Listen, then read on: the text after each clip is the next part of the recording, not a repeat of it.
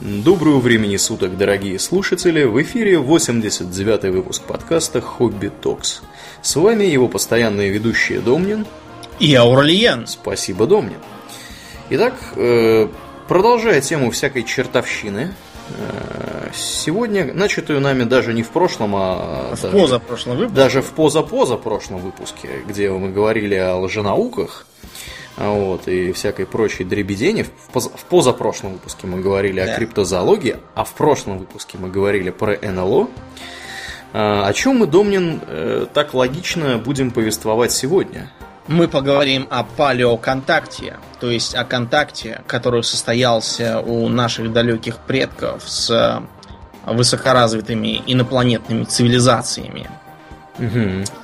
И э, в поисках информации по этому поводу мы обратились к первоисточнику, а именно к славяно-арийским ведам, сохраненным для нас а, истинно древнерусской православной церкви староверов-инглингов. И из, этой, э, из, из этих славяно-арийских вед мы узнали, что э, мы это потомки славяно-арийцев, прибывших со звезд. Аурлиен, расскажи, о чем повествуется в славяно-арийских ведах? О, в славяно-арийских реда, э, ведах, ведах. ведах ведах повествуется, что э, э, лирическое отступление у меня. Ты Толкин когда-нибудь читал Сильмариллион? Да, приходилось. Вот, вот там начало тоже примерно такое вот там было, значит. Ну, там был, правда, Элуил Аватар, который все разделил, да, на свет, на тьму и понеслось там всякие. Это вещи. явно доказывает, что Толкин а, когда-то имел отношение к истинной церкви таки, Инглингов. Таки да. В общем-то, на самом деле, я так понимаю, что и суть их учения сводится примерно к этому же, что когда-то давным-давно, значит, некие светлые боги боролись с некими темными богами. И в битве долгой и кровопролитной победили их и не дали им э, узнать истину э, и тайное знание, которое сделало светлых богов, их светлых существ светлыми. Мне одному кажется, Эту тайну что... потом да. открыл э, известный э, мудрец и мыслитель по имени Эдисон. Да, мне одному кажется, что я какую-то ахинею сейчас несу, нет? Э, нет, не тебе одному. Но если, э, если это вкратце, то да, действительно в этих битвах э, в этих битвах просто там целые звездные войны творились там с многочисленными звездами смерти. И как-то раз э, звездные разруш... Э, то есть э, Вайтмара, перевозившая каких-то там поселенцев, была подбита а, видимо, имперскими тайфайтерами там или чем-то в этом духе. И она была вынуждена высаживать поселенцев там, где, а, где уже где пришлось. А находилась она в это время в системе Ерилы Солнца. Еще одно отступление. Ерила — это такая персонификация божества лета у восточных славян. И об этом знают даже шведы из Paradox Interactive. Те, кто не верит, может поставить Crusader Kings, врубить э, э, дополнение про язычников и поиграть за славян. И увидеть, что даже шведы это знают. Этого не знают только э, истинно православные язычники из России почему-то. Они упорно отождествляют Ерилу с солнцем. Хотя ничего подобного не было никогда. И взяли они это исключительно из романтических стихов, написанных малоизвестными поэтами 19 века. И больше ниоткуда. Ну так вот. И этот корабль был вынужден приземлиться на доселе неизведанной планете – Потому что, вообще говоря, а, в нашей системе уже была планета Арея, это Марс, Идея, от которой остался только пояс астероидов, который по массе не дотягивает, по-моему, даже до Меркурия.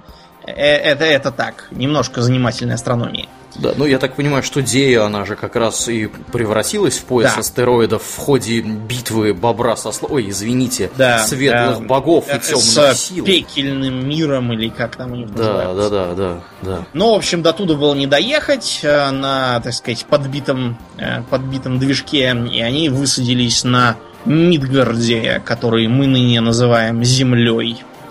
Да, И кто- высадились Кто же там высадился, да, вот Домнин, это важно. Четыре рода союзных земель. И Мы говорим с таким пафосом, потому что просто в этих текстах них больших букв, наверное, столько же, сколько и маленьких. Чуть ли не каждое второе слово, кроме союзов и знаков препинания, это большая буква. Да, арийцы. Интересно, нет имеют ли, арийцы. интересно, имеют ли они какое-то отношение к Д'Артаньяну?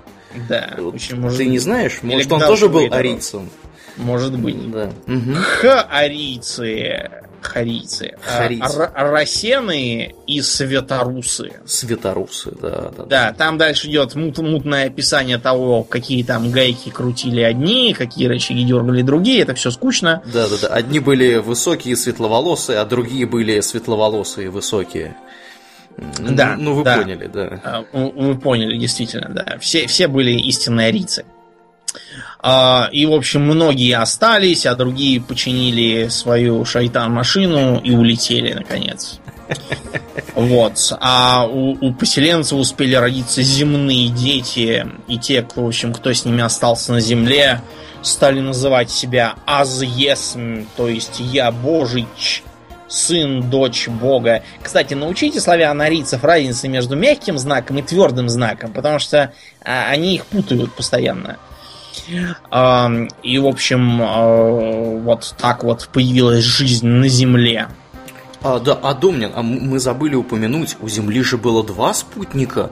А, Была- да, действительно, еще Лелея, какая, Л- Леля, или Леля, как да, какая-то. Леля, да. И Лелю ее уничтожили, потому что там а, появились Десептико, а, или кто там появился? Кощеи там А, да, появились. Кощей. И- извините, просто Десептиконы, они тоже там были на темной стороне Луны. Ну да. А, вот. Ну и, в общем, пришлось э, эту самую Лелю слегка того э, превратить в пыль. И так как на ней было много морей и океанов, то соленые воды с нее упали на землю. И э, из-за этого произошел великий потоп. Как удобно, да? Все, все ведь логично, все объясняет. Одно к одному. Уничтожили Лелю, много воды, всемирный потоп. Все, все, все, по-моему, все логично, Домнин. Но чтобы все там не потонули, их предупредил великий жрец по имени Спас. А, Вы знаете, мне это напоминает немножко о чешской традиции перевода. Потому что, вот, например, э, чехи, когда показывали «Властелин колец», там у них такой персонаж Перегрин Тук, и они его фамилию Тук перевели как Перегрин Брал. Брал. Да, и, и не отдавал. Да, великий жрец по имени Спас, видимо, тоже был. О, э, это, это, наверное, его последователи сидят в чешских переводческих агентствах. Скорее всего. Да, и, в общем, а, его последователи заблаговременно начали переселение на Евразийский континент. Да-да-да, а где они обитали-то, Домнин, до этого-то где они жили? А где они жили? Жили до этого они м, на Северном полюсе, который в то время не был Северным полюсом, а там был у них целый материк, который некоторые исследователи называют Гипербореей, но он, к сожалению, затонул, и да, действительно, им пришлось по перешейку, который сейчас является Уральскими горами, переселиться в Евразию. Дорогие слушатели, вы когда-нибудь были в Уральских горах? Вы когда-нибудь их видели и пытались прикинуть, как, каково будет по ним переходить? Да, откуда-либо что- куда-либо.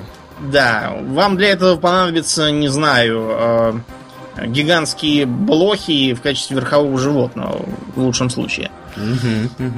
Ну вот, и э, э, поэтому был установлен праздник Пасхет. О, ух ты, твердый знак появился, надо же. Видимо, кто-то все-таки купил автору новую клавиатуру. Что в переводе с арийской рунической письменности означает «путем асы, ходяше этим, тее путь, по которому шли боги». Да. А, ладно. Э, В Без общем, и, комментариев. и поэтому славяно-арийский обряд ударения и вареные яйца друг от друга напоминает о победе дождь бога Тарха Перуновича. Это, видимо, от Тарха Перуновича пошел напиток Тархун. Тарх Перун, Тархун над Кощеями. Разбитое яйцо называют яйцом Кощеев, которое напоминает о разрушенной луне Лелия. а целое яйцо называют силой Тарха, дождь бога. Ну, по- по-моему, все логично. Как бы Кощей, яйцо, Пасха, все, а, извините, Пасхет. Пас, все- пасхет, все- да. Все-таки все, все в порядке, по-моему, нет? Всё- всё- логика какая-то имеется в этой истории. Да, да. Ну, в общем, если вам показалось за бред вот это вот все, вы, пожалуйста, не читайте никак комментарии под подобными записями. Потому что там тут же сбегаются люди с именами типа э, Любослав, э, Дарисвет и тому подобное, и начинают э, э, друг друга морально уничтожать, потому что одни говорят, что, оказывается, Бог еще и сотворил не одно, а два человечества. Адонитов э, и, и, и садомитов, видимо, каких-то. Не, ну, видимо, адамитов и, и нормальных, э, которые, да, которые и- и- руссы. Да, и руссов. В общем, в- вы поняли. Все это пересыпается э, призывами о том, что, оказывается, у различных народов было существование древних книг. Тора у евреев, Библия у христиан, Коран у мусульман, книга перемен у китайцев. А, а что у русских было в древности? Где наши великие книги? Мне на ум как минимум Домострой приходит. Когда, Да. когда задают такие вопросы. Я предлагаю еще поинтересоваться, где великие книги испанцев, а, великие книги американцев, а, великие книги британцев, великие книги кого еще? Вспомните Турок. кто... Да, кого, Да, кого великие угодно. книги турок. Ну, в общем, много кого, кто просто не, не ведет э, свою цивилизацию от какой-нибудь совсем древней. А подавляющее большинство людей никаких книг своих не имеет, потому что, ну, они образовались достаточно поздно, уже ближе к средним векам. А, Чего нашим э, неоязычникам понять очень трудно. Вот. Еще можно почитать их гениальные выкладки на тему расшифровки э, э, всяких э, древнерусских сказок. Например, вот э, если вы хотите почитать про то, как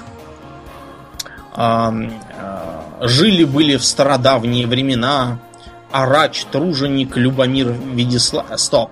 Тут написано, жили-были в скуфе лесном Арач, Труженик. Но Арач это пахарь. С какого фига он жил в лесу, объясните мне. Хороший вопрос. Я ну думаю- ладно, фиг с этим. Может, он занимался под- подсечно-огневым земледелием. Любомир Видославич с женой Ладушкой Младой Зариславной. И были у них дочери Забава, Весняна и Настенька. Так, стоп. А Таки, почему она... таки Настенька? Почему она Настенька, если это греческое имя? Любомир Ведославич, какой тут еще Хреномир Хренославич. А Настенька-то тут откуда? Настя, Анастасия это имя греческое, которое а, как бы означает воскресенье, и поэтому она чисто христианская, и никакого отношения к а, Любомирам Ведославичам не имеет. То есть, А, стоп, я, я забыл, ведь же просто, просто все же языки, включая греческий, они же произошли от славяно-арийского. а, да, ну, Да, да, и да. извините, я, у меня бывают провалы в памяти просто иногда. Да, да. Мы уже хотели было отправить автора учить матчасть. Да. Ну, раз такое дело, действительно, это все объясняет. Да? Ну и, короче, идет эта Настенька путем дорогою. Идет не день, не два, не три дня, идет она долгое время. Я что-то упустил в начале. Она к бабушке через лес пошла? С- Нет, она пирожками? пошла, пошла жениха искать. А, жениха Это в- сказ о в лес? Ясном Соколе, да. Но это как, как царевна лягушка, только наоборот. Там бабу нужно было искать проклятую, а тут наоборот мужика. Ага, в, в лесу, конечно. Где еще искать-то? Да. И в полях птицы ей песни пели, урманные леса. Что такое урманные леса? Может, это дурманные леса? Урманные. Из, из конопли? Не знаю, А, может быть. С высоких гор она всем миром любовалась и дошла, наконец, до долины дивной, где вайтманы торговые стояли, и из долины сей в небеса бескрайние улетали. Упросилась Настенька к добрым людям на Вайтману торговую и отбыла в дальний путь с родимой земли за три девять дальних далей. В комментариях приписано, что, оказывается, три девять земель это э, за 27 планет от Земли, и значит, это все доказывает, что славяно-арийцы летали по космосу на Вайтманах. А Вайтман они позаимствовали у древнеиндийцев э, из, например, можно припомнить такой замечательный эпос, эпос как э, Махабхарата. Угу. Ты не читал, нет? К сожалению, нет. Нет. Факт то, что в этой Махабхарате можно найти очень много довольно интересных описаний всяких летающих кораблей, оружия массового поражения, каких-то там непонятных лучей смерти. В общем, довольно, довольно фантастично все это выглядит и питает э, палеоконтактчиков э, получше, чем манная каша. В частности, э, ты знаешь, что сказал гражданин Оппенгеймер, когда взорвал первую атомную бомбу? Что? Он немножко перефразировал Махабхарату, сказав, Теперь я стал смертью, разрушителем мира. Дело в том, что там упоминалось такое оружие, э, которым нельзя пользоваться, чтобы не вызвать атомный апокалипсис или что-то в этом духе по описанию. Вот. И предостерегали всех никогда не пользоваться. Ладно, хватит уже на этой ерунды, давайте говорить по, по делу. Э, палеоконтакт это теория, которая гласит, что инопланетные цивилизации могли высаживаться на Земле еще в древние времена и по-разному влиять на развитие человеческой цивилизации. Это э, более или менее э, научная гипотеза, которую высказывали самые интересные люди, там, например, Циолковский. Э, Циолковский тот же самый, но он много чего высказывал. Но, правда, Циолковского никто особенно не замечал, он все-таки в жизни был малозаметный глухой школьный учитель из какой-то нищей дыры. А вот э, когда в 59 году один физик по имени Матес Тагрест, я надеюсь, что я ударение нормально поставил, написал статью «Следы ведут в космос». И вот с него все это и началось. Например, э, он объяснял разные библейские э, катаклизмы вмешательством пришельцев. Он говорил, что всякие там Стоунхенджи это посадочные площадки для инопланетян – и так далее. Идея прижилась, стоит да. ли говорить. Идея, разумеется, прижилась. Ну и э, кого бы нам взять из наиболее, наиболее популярных и раскрученных? Ах да, Египет. Что такое есть в Египте интересного, что заставляет толпы людей э, писать и читать огромное количество макулатуры на эту тему, и даже уже пришлось изобрести особенный термин под названием пирамидиатизм. Разумеется, ты говоришь про египетские пирамиды знаменитые, которые, по-моему, являлись одним из чудес света, если мне не изменить. Да, одно из семи, единственное, которое сейчас есть. Остальные чудеса, это так, например, храм Зевса. маяк. Да, Александрийский маяк, похожий на статую свободы, который развалился. Висячие сады Семирамиды, по-моему. Не имеющие ни малейшего, ни малейшего отношения к Семирамиде, а построенные э, этим самым Новохудоносором, если я ничего не путаю, э, для своей бабы, которая приехала из современной Турции и немного не оценила марсианский пейзаж э, в пустыне на Ближнем Востоке. Угу. Храм Артемиды в Эфесе, который спалил Герострат, хотевший прославиться. И еще там чего-то. По-моему, статуя какая-то там была огромная еще. Нет? Статуя Зевса, ты имеешь в виду здоровенная. Статуя Зевса, да. Да, такая трехэтажная статуя да, Зевса. Да, да, вот мне кажется, она еще была. Ну, это то, и что... Еще, угу. И еще э, гробница царя Мавсола, в честь которого слово мавзолей, по-моему, понятно. Если я ничего не путаю. Ну, ну тем не менее, все да. эти чудеса отдали концы, а пирамиды вот стоят. И это является одним из доказательств того, что пирамиды были построены не просто так, дорогие друзья. Что же, зачем же их Домнин возвели и что в них такого примечательного? Ну, вообще говоря, возводили их египтяне времен Древнего Царства, возводили они их, э, судя по всему, как гробницы для фараонов. Да, при этом... Вообще для египетской цивилизации характерно очень серьезный интерес к загробной жизни, э, поскольку он, например, многие Представления монотеистических религий о том, что будет после смерти, подчеркнуты прямиком из э, египетского политеизма. Потому что, э, скажем, вот, этот вот, э, вот эта вот идея суда, который будет после смерти. Угу.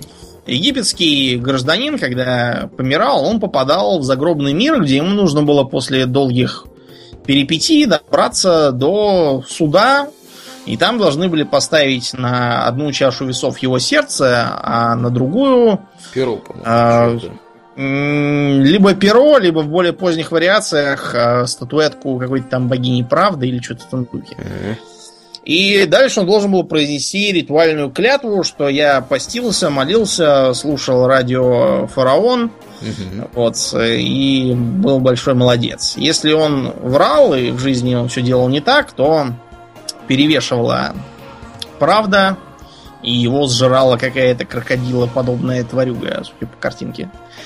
А если наоборот, то он отправлялся в загробный мир, где, в общем, было примерно то же самое, что в Египте, только лучше. Они еще не успели придумать идей вечного блаженства, но, в общем, там было лучше, чем по жизни. Так вот, а, пирамиды строились потому, что считалось, а, как я уже сказал, в загробном мире будет тот же самый Египет, и иерархия, в общем, сохраняется. А, Поэтому считалось, что фараон в загробном мире, он все равно будет фараон. И ему будет э, подвластно многое. Даже гораздо больше, чем когда он был реально фараоном. Вообще, надо вам сказать следующее. Египетские фараоны считались богами в прямом смысле и могли делать, ну, что угодно, в принципе. То есть, любой их э, каприз, какой угодно, он считался за закон, его надо было выполнять, не обсуждая. А, проблема в том, что их э, обычно ам, обычно воспитывали так, чтобы повыбить э, из головы всякие э, всякие мысли о том, чтобы дурить, да, и э, поэтому их аккуратненько направляли в ту э, стезю, где нужно было слушаться жрецов, слушаться вельмож, слушаться маму, вот, обязательно э, вот, э, слушаться советников и делать, как они говорят, потому что они знают лучше. А, бывали, правда, проблемы. Был, например, такой интересный фараон, как Эхнатон, которого, вообще говоря, правильно называть Аминхотепом. Эхнатон это он сам себя назвал. Вот. Он пытался отменить прежних богов, отменить э, касту жрецов, назначить верховным жрецом себя, вот, и поклоняться солнцу, а главными сделать военных.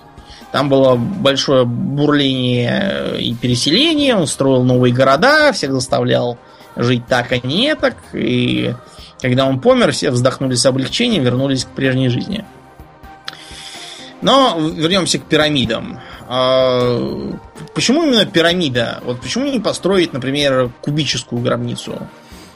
Кубическая гробница, я так подозреваю, во-первых, несколько сложнее в строительстве.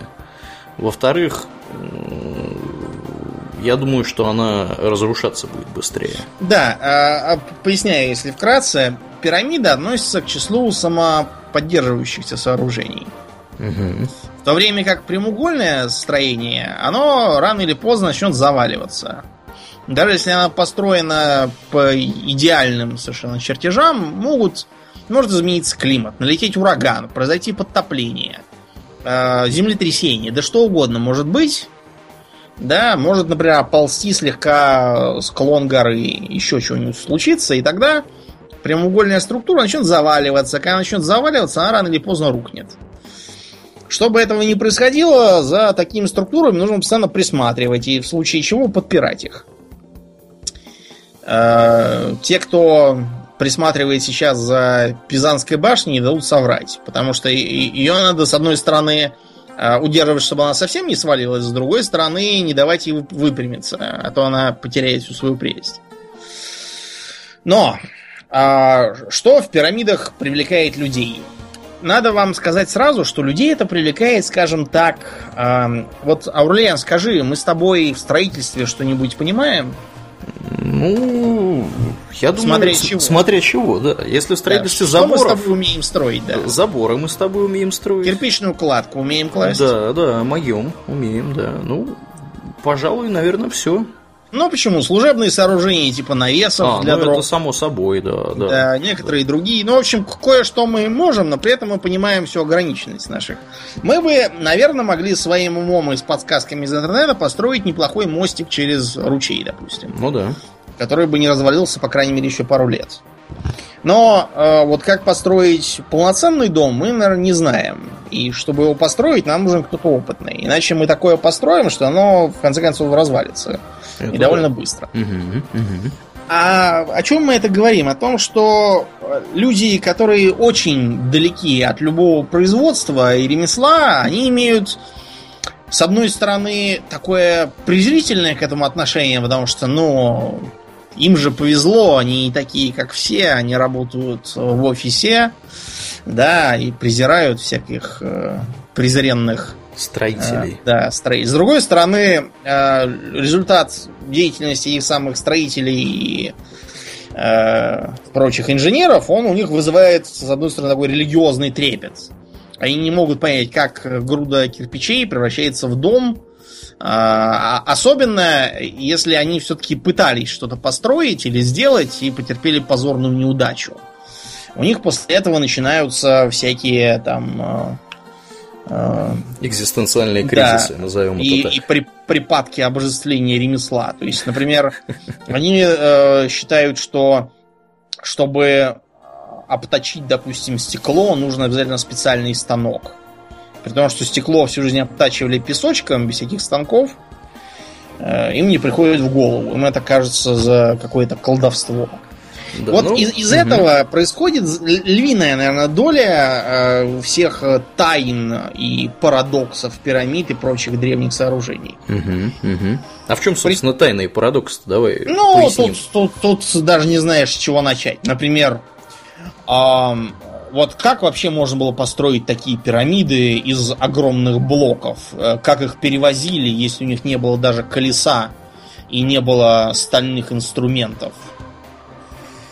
Значит, э, если вы сейчас поедете в Италию и попросите там вас отвезти на какой-нибудь из э, карьеров, где добывают дорогой мрамор ручной обработки, то вы там увидите что? Вы увидите, что э, просверливается ряд дырок глубиной сантиметров 10-15. В них вставляется деревянный колышек. Колышек поливается водой. Ждем. Дальше происходит что? Да, дальше ждем и увозим то, что отвалилось. Потому что колышек под действием воды будет распухать, поскольку он впитывает, да, угу. впитывать он будет больше, чем если просто налить воды в этот самый в дырку. И поэтому произойдет громкий треск, и по линии просверлов пойдет трещина, и наш булыжник отколется. Дальше его можно только обработать. Почему такое большое? Потому что, понимаете, чем больше камень, тем меньше у него поверхность обработки.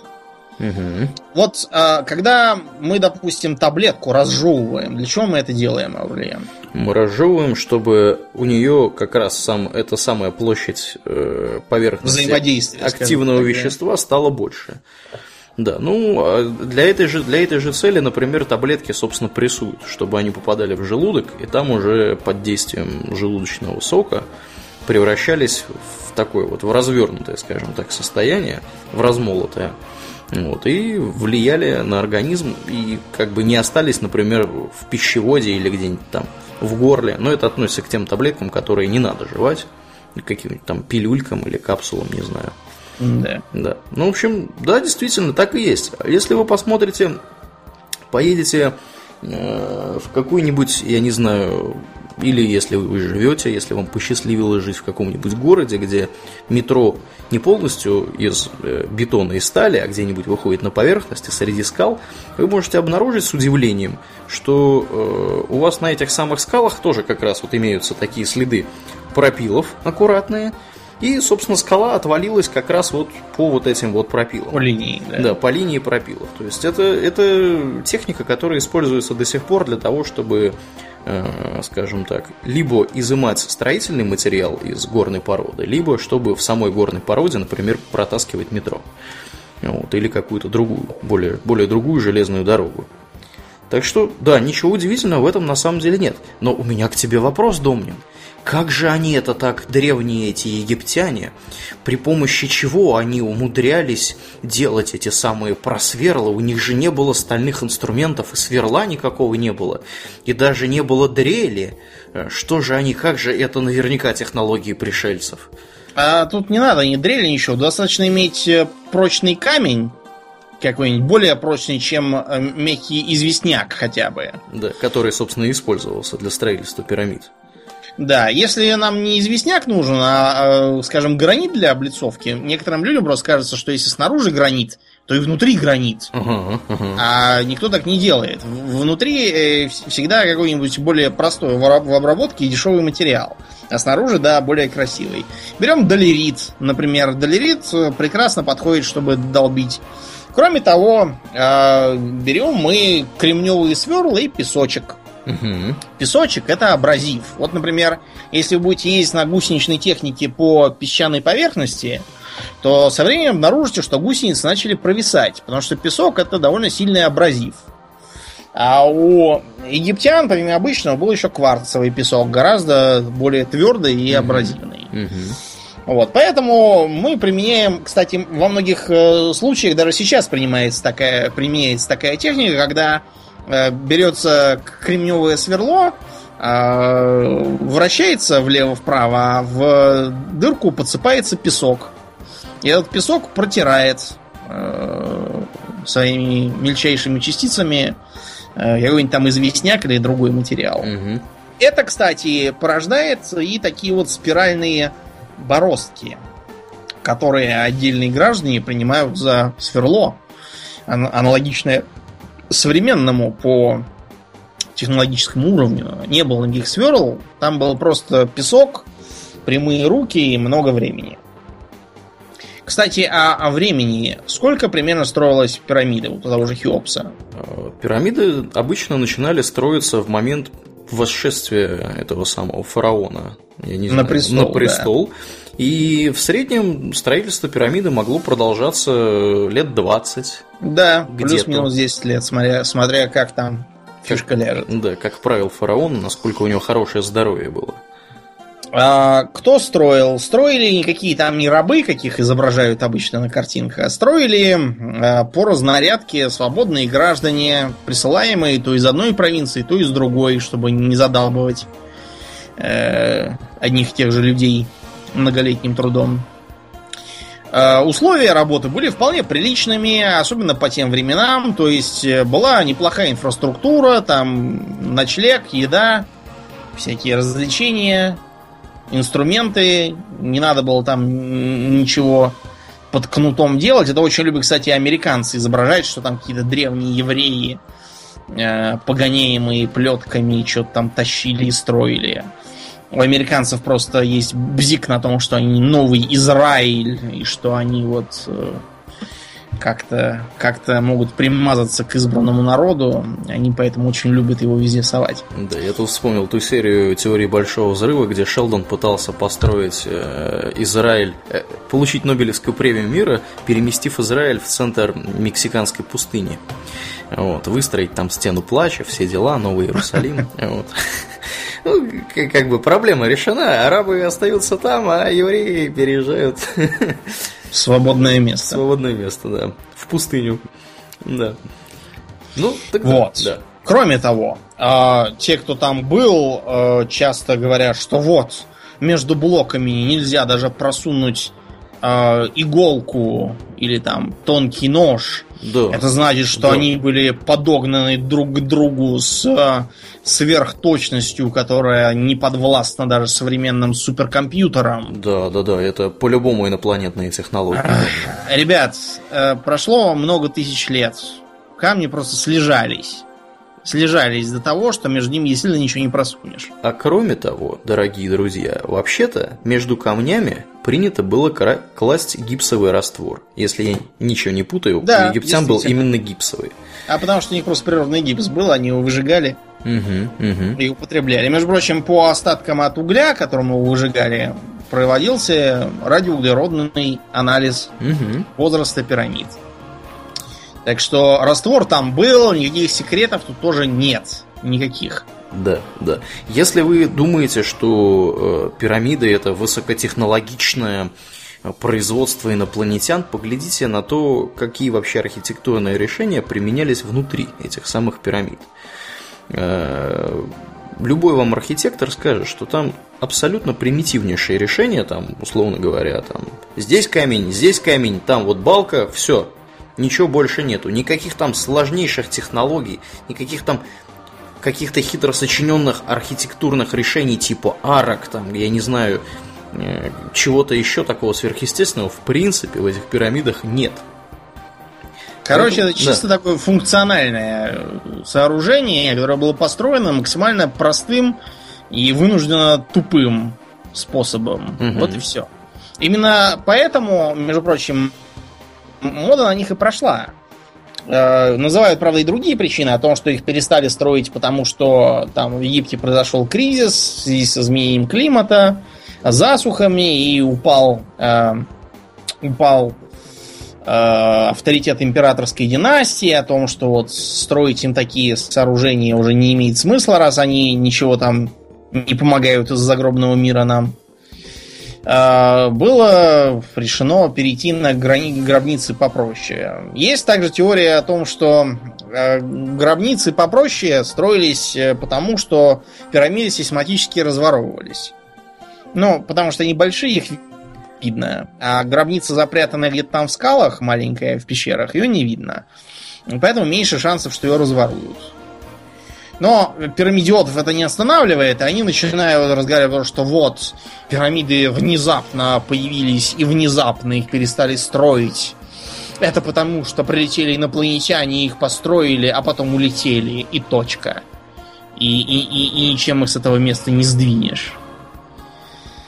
Ах. Кроме того, достается и расположенному рядом с ними сфинксу. А, вообще-то говоря, сфинкс был предметом мистификации еще бог знает когда. Еще когда его только открыли, там какой-то полковник первооткрыватель э, написал там сам, пользуясь словарем египетских иероглифов, э, надпись какую-то там о какой-то гробнице, которую он хотел обнаружить, видимо, и хотел подтасовать ее обнаружение. Но его разоблачили, потому что он использовал сравнительно свежий вариант древнеегипетских иероглифов, а тогда, когда строился сфинкс, ничего подобного еще не было. Его через это запалили. Про сфинкса чего только не говорят. Например, о том, что на нем есть следы дождевой эрозии. Это значит, что он был построен еще до Древнего Египта, когда в этом месте были джунгли, во-первых, съездите в дельту Нила, в Каир, можно в Александрию и посмотрите, какие там идут дожди. Дожди там идут, будь здоров, почище, чем те, что в Москве, я вас уверяю. Ливни только такие. Кроме того, да, никто не отрицает, что на плато Гизы климат мог быть немного другим, и дожди могли вполне идти. И что? Это не значит, что там были джунгли, это не значит, что э, это было миллионы лет назад. Это не значит, что его построили пришельцы. Это ничего не значит. Дожди бывают. Угу, Бывает угу. вот в апреле снег в Москве. Бывает и в мае, если я правильно помню. Всякое случается, так что просто, просто по следам дождевой эрозии утверждать, что он был построен там миллион лет назад, не надо. Я уж не говорю о том, что по своей идеологии скульптура, ну, чисто египетская. Сфинкс есть сфинкс, голова фараона.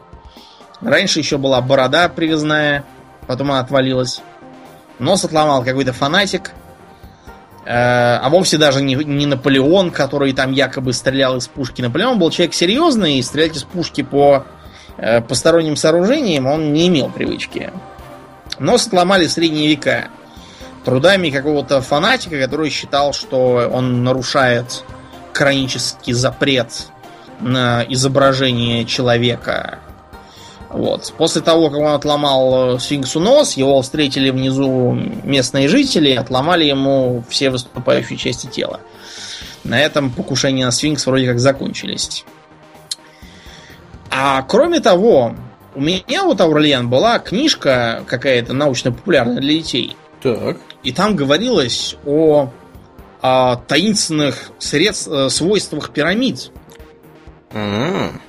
Например, в них мясо там или сыр медленнее портятся, а ножи затачиваются сами. Да ладно. Как же это происходит так, Аурлиен? Дай угадаю, никак? Никак. Значит, началось все с того, что в 49 году один чех по имени Карел Дорбан решил пошутить, потому что было 1 апреля, а ему хотелось что-нибудь смешное учудить. Угу.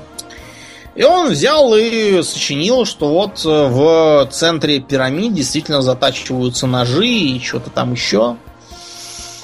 А, а понимаете, первоапрельские шутки, они такие.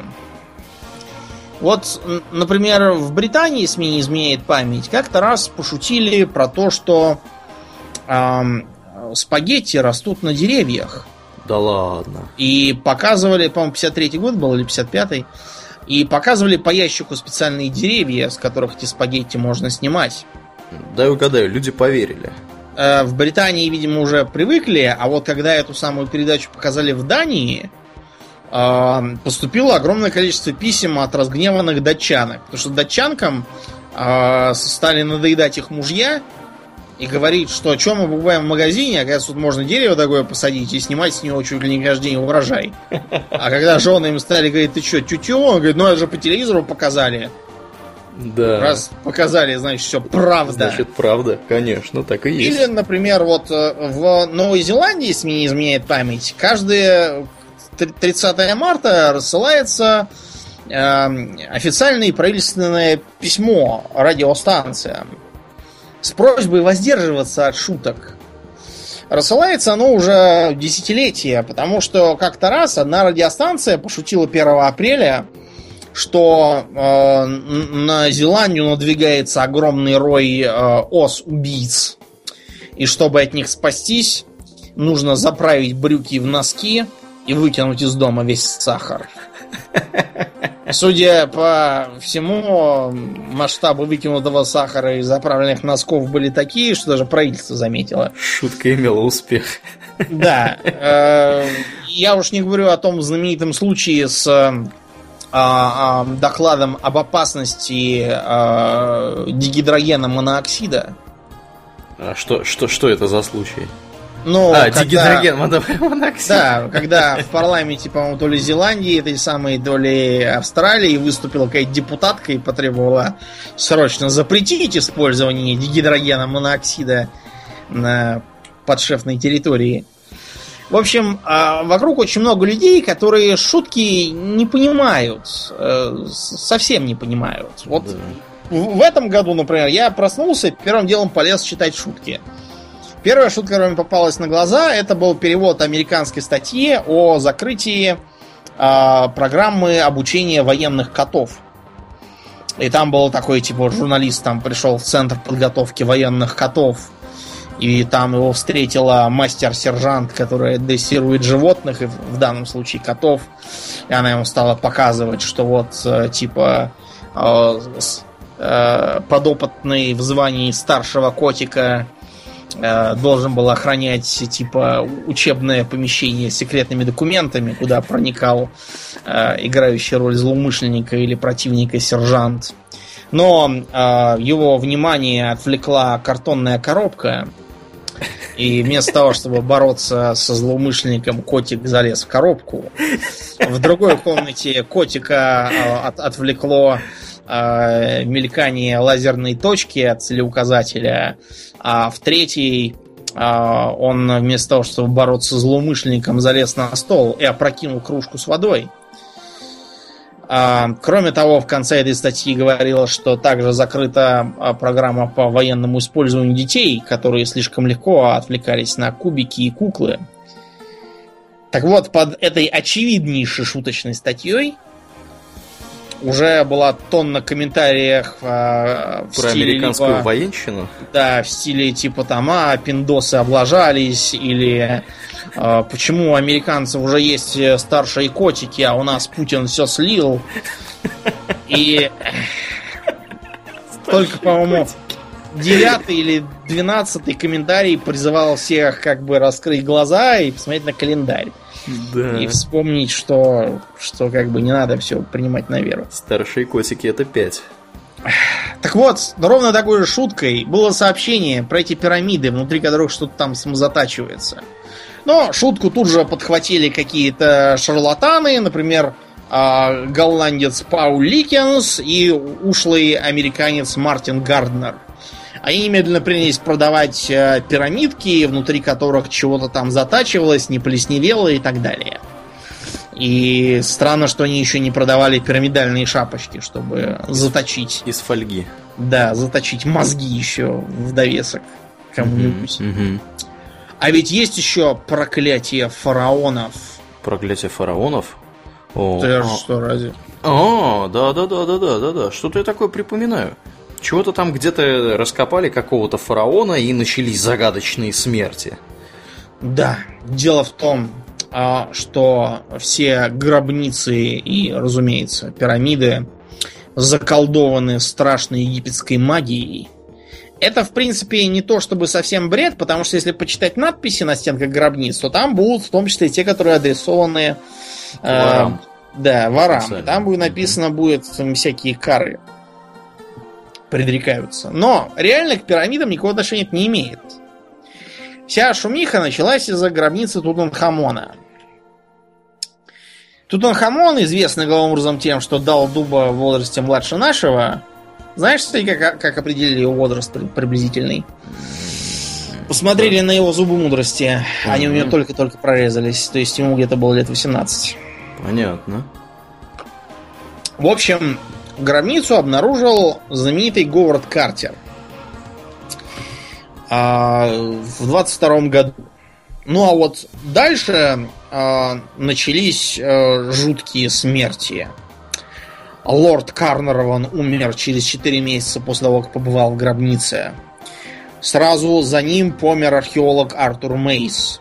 После этого рентгенолог Арчибальд Дуглас Рейд.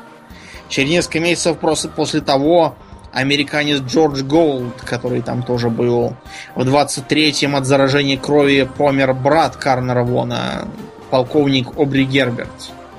В том же году а, жена застрелила египетского принца Али Камаля Фахмибея. А, через год после этого застрелили генерал-губернатора Судана сэра Листека в Каире. Он тут при чем? В 22-м умер секретарь Говарда Картера Ричард Бартель. В 30-м отец этого самого секретаря барон Уэстбери выкинулся в окно. А в 30-м сводный брат Карнервона покончил с собой. Значит, господа, во-первых, вторая половина списка произошла уже не знамо когда и относится к совершенно прозаическим причинам. А первая половина списка состояла в основном из очень пожилых людей, лет 70. И то, что лорд Карнерван помер через 4 месяца после того, как побывал в гробнице, это ему еще повезло, что он за 4 месяца до того, как там побывал, не помер. Он был старый и дряхлый, так же, как и Артур Мейс. Вот. Э, Так что никакого проклятия нет. Э, Ничего там не было. И в самом худшем случае там могла быть просто плесень в воздухе. Потому что в гробнице там много, много кто не... А, нет, извините, Карнер все-таки был не 70, а 57 лет. Но он помер то ли от малярии, то ли от лихорадки. А в жарких странах от того и от другого старику умереть легче легкого. Ну и, наконец, сам Говард Картер, который, по идее, был главный зачинщик и организатор, он почему-то не умирал ни от какого проклятия. Он прекрасно жил и умер своей смертью в 64 года. Э, Потом, например, э, он с собой брал свою дочку маленькую, леди Эвелин. А она прожила еще дольше, 79 лет. Никакого проклятия не произошло. Это просто так. об- Раздули на ровном месте э, сенсацию и все. Мгм, мгм. Кроме того, есть еще совершенно бредовая теория, что оказывается Тутанхамон никакой не Тутанхамон, а это просто Говард Картер, он все подстроил, э, сам понавез туда сокровищ, э, сам кого-то убил, замумифицировал, сунул э, в саркофаг, э, и все это изобразил, чтобы прославиться. Но мне кажется, прославиться можно более дешевым способом, чем тащить э, сокровища в какую-то пещеру и у кого-то убивать. А, а все остальные трупы, это оказывается, это все он, э, чтобы заставить замолчать возможных свидетелей. Проще было обойтись без свидетелей, чем потом убивать целые толпы народу, включая каких-то там отцов своих секретарей, выкидывая их из окна. Это совершенно явная теория заговора, не имеющая ни малейшего э, отношения к хоть какой-то логике. Угу. Вот. А, так что успокойтесь насчет пирамид. Пирамиды построили египтяне, ничего в них страшного нету. А, ничего таинственного тоже нету можете быть совершенно спокойны. Наука все объясняет. Но ведь кроме Египта пирамиды есть еще в кое-каких других местах, Аурлиен. Да, да. Например, они есть э, в Южной и Латинской Америке. Верно. Пирамиды эти принадлежат главным образом, ну, самый известный индейцам майя. Кроме того, э, у ацтеков тоже с пирамидами были определенные отношения. А, если кто-нибудь видел хотя бы картинку этих пирамид, тот сразу скажет, что никакой связи с египетскими у них нет. Они выглядят совершенно по-другому. Они похожи скорее на зиккурат, чем на пирамиду-то. То есть это такие многоярусные сооружения, где наверх ведут э, лестницы и где наверху что-то там делалось. Как правило, это культовые сооружения, где наверху отправлялись обряды. Кроме того, пирамиды были в том числе и такие э, гарнизонные, да, где сидели как в крепости и оборонялись. Угу. Никакой связи с египетскими по конструкции эти пирамиды не имеют. Это примерно а, как заявить, что а, девятиэтажка, в которой живу я, а, она совершенно идентична по структуре башням-близнецам, разрушенным 11 сентября в Нью-Йорке. И это доказывает, что 11 а, сентября устроил лично я, чтобы, чтобы погубить своих астральных собратьев, которые жили там, и завладеть их энергией ЦИ. Да, по-моему, все логично тоже. Да, да, мне кажется, меня уже можно. У тебя можно, получается. Да, меня можно уже вязать э, и, и, и вести в белые в, столбы. В белые столбы, да, на, на канатчик в удачу меня уже от, отправлять с такими идеями. Потому что любой человек, который хоть что-то понимает в э, строительстве домов, скажет, ну как-то так. Вы посмотрите на брежневскую девятиэтажку, которая построена вокруг э, несущего каркаса железобетонного и обложена железобетонными же плитами. И посмотрите на американские небоскребы, которые построены вокруг несущего стального каркаса из балок ничего общего не имеет и сравнить очень глупо. Вот по, по такому же принципу строятся и взаимоотношения египетских пирамид с мезоамериканскими. Ничего общего же нет. Я уж не говорю о том, что многие мезоамериканские пирамиды, особенно у инков, вообще говоря, не являются э, каменными сооружениями в прямом смысле, потому что это просто такой облицованный камнем земляной холм, а вовсе не пирамида как таковая. Да, а они вообще хоронили кого-то в этих пирамидах? Да никто там никого не хоронил. Там э, э, пирамиды использовались э, во всяких там ежедневных мероприятиях. Это были, я уже сказал, либо крепости, либо храмы, либо еще что-то. А уж никак не гробницы. Да, никакие. Гробницы у э, мезоамериканцев были совершенно другие. Еще иногда всплывают пирамиды в Китае. А там тоже есть пирамиды? А там пирамиды созданы из земли. Но э, китайское правительство запретило к ним доступ и высаживает на них быстрорастущие породы деревьев, что, потому что власти скрывают и хотят сказать, это не пирамиды, это просто поросшие лесом холмы. Угу. А в Китае это просто обычные курганы погребальные. То, что их поставили в форме пирамиды, это исключительно для красоты. При этом э, пирамидой она как таковой не является. Это скорее усеченная пирамида. Да. И опять же по той же причине, потому что чтобы она не осыпалась. Если вы вдруг удивлены, почему вообще кто-то хоронит кого-то в курганах, ну, вообще говоря, это достаточно распространенная практика была в Азии. Вот. много кто из степных и всяких там, я не знаю, кочевых народов, по-моему, тоже курганы производил для Ну, просто потому что строить, строить гробницы они как бы были не склонные, а надо было же как-то выделить в ровной степи угу. могилу. Вот так и сделали. Исключением был Чингисхан, который прямо запретил это делать. И он опасался, что вместо того, чтобы завоевывать весь мир, его потомки будут сидеть вокруг его гробницы и поститься, молиться и ничего не делать. Из этих соображений он и велел себя похоронить в неизвестном месте, но от э, современных-то людей ничего не спрячешь, монголы уже все нашли и раскопали.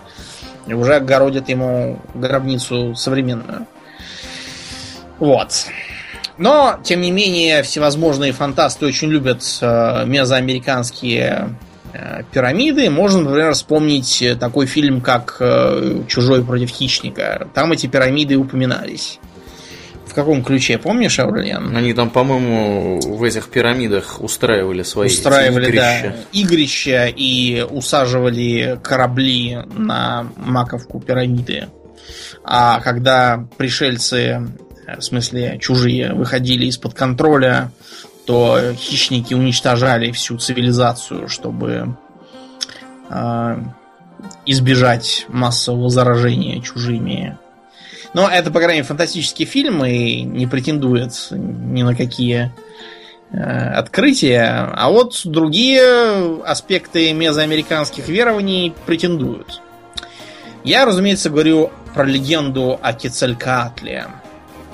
Так. Что такое Кицелькаатля, Ульян? Это божество их, по-моему, что-то вроде летающий змей, как-то так переводится. Нет? Пернатый змей, да, действительно. Угу. Кицаль это птица, птица такая. Майя называют э, Кецалькаатля Кукульканом. До сих пор к ним можно съездить и посмотреть там на храм. Они его с удовольствием показывают. Это, кстати, к вопросу об исчезнувших майя, никуда не исчезли. Где были, там и сидят. Э, кстати, исключительно симпатичный народ. Съездите, посмотрите. Такие улыбчивые чуваки. Э, так вот, э, Кецалькаатль, похоже, был каким-то реальным правителем древних индейцев, который в ходе разных там интриг и реформ прожил очень бурную жизнь. Например, считается, что его отец был то ли отравлен, то ли зарезан, какими-то злодеями. Э, отец его, между прочим, был не кто-то там, а основатель государства Тальтеков, на руинах которого, собственно, и построилось ацтекское государство. И э, его назначили сперва верховным жрецом э, Кицелькаатля, который бог, да, и из-за этого у него фамилия сделалась именно Кицелькаатль. Он вошел в силу, перебил убийц своего отца и сам выдвинулся в правители. Правил он в городе Таллане, который за это время превратился из дыры в довольно серьезный такой столичный город. Он распространял знания о математике, медицине, астрономии, письменности, э, ремесле, например, ткацком. И вообще был такой очень прогрессивный правитель, но у таких прогрессистов всегда есть э, недоброжелатели, отодвинутые им от э, кормила власти аристократия составила заговор, объединивший себе представителей знати и священников. Вот. И во вспыхнувшей гражданской войне Кецалькаатлю пришлось, пришлось уходить. Вот. Э, и Говорят, как и всегда в подобных случаях, можно вспомнить короля Артура, например. Говорят, что Кецалькаль пообещал, что он еще вернется и плохо будет тем, кто его выгнал. Со временем легенда слегка поменялась, и вместо того, чтобы отомстить обидчикам, Кецалькаатль придет и снова все будет круто для простого народа. А, ацтеки, судя по всему, позаимствовали легенду у Майя, а, и слегка ее, а, скажем так, э, переиначили. Дело в том, что в оригинале, судя по всему, говорилось, что Кецалькаатль отпустил себе некое подобие бороды, по крайней мере, пытался, а также носил белую маску. Потому что считал себя не очень симпатичным. Или, может быть, в каких-нибудь там ритуальных целях. Так вот, после много, многократных перевираний, эта белая маска и борода, кстати, может, это была не борода, а какое-нибудь там украшение, типа из перьев, вроде бороды. Чем черт не шутит. Да, э, вот эта вот идея перешла в легенду о белолицем и бородатом боге, который еще вернется. И который сильно помог Эрнану Кортесу в его преступной деятельности. А, каким образом эту легенду используют в современной культуре? Вот я недавно, наконец, доиграл в одну уже не новую игрушку. А, игра называется «Корсары. Каждому свое». Несмотря на то, что она сделана на древнем, древнем движке начала 2000-х годов, несмотря на то, что там очень много откровенных дуростей, которые порождают неудобства для игрока, такого интересного сюжета я давненько не видал, уж тем более в пиратском сеттинге. Так вот, там с Кукульканом придется изрядно побороться и, э, скажем так, скрестить клинки.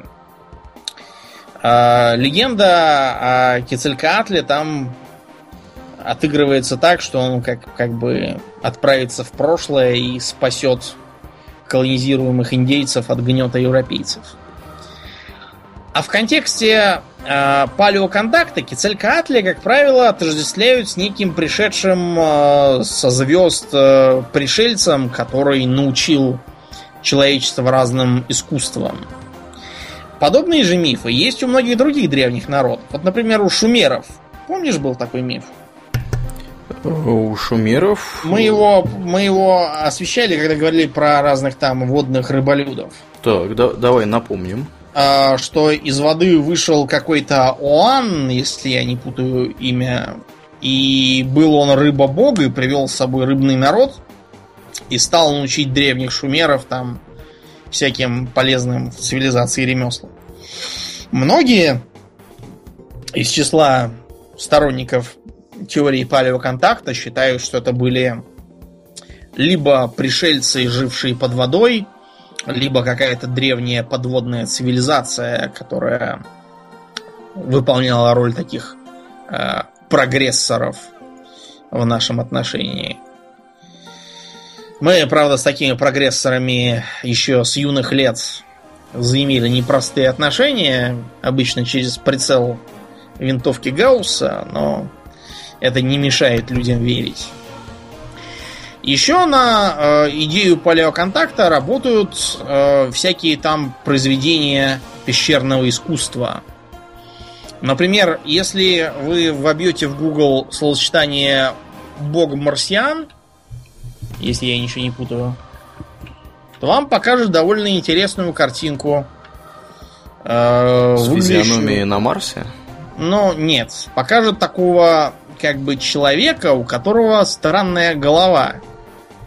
А, в ее центре что-то вроде глаза, а сбоку несимметричное какое-то тоже отверстие типа глазка.